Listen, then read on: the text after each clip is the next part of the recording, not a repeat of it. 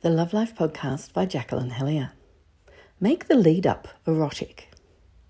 You might be in the mood, but by the time you've put the dishwasher on, put out the rubbish, checked on the kids, locked the house, brushed your teeth, got changed, and hopped into bed, well, somehow the urge has disappeared. How do you stay in the mood as you lead up to sex?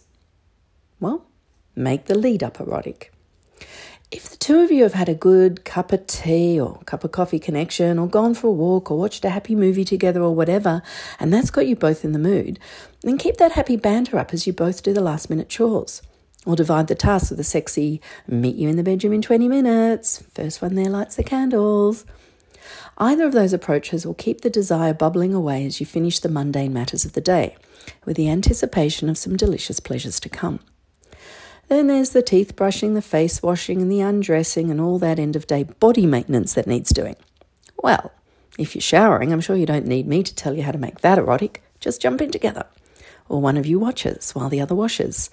Or one of you washes the other.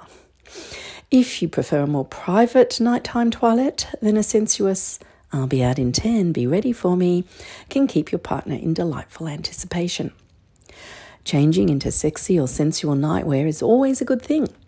Brushing your teeth while wearing a silk teddy and satin robe does increase the erotic nature of this ordinary act quite considerably. Or watching your partner brush their teeth in the nude can be quite enticing. It's amazing how muscles in a man's back move as he brushes. Mm-mm.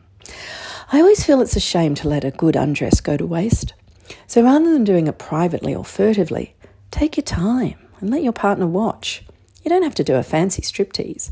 A simple, slow reveal can be enough. Better still, just stand there and let your partner take your clothes off for you, piece by piece, kissing each new body part as it is revealed. Do you need to brush your hair before you retire? Let your partner do it for you. Having your hair brushed, even if you have very little, is one of life's great sensual delights. Finally, don't get into bed Stay on the bed. It's much more erotic to be on the bed, kissing and stroking, than to be fumbling around under the covers.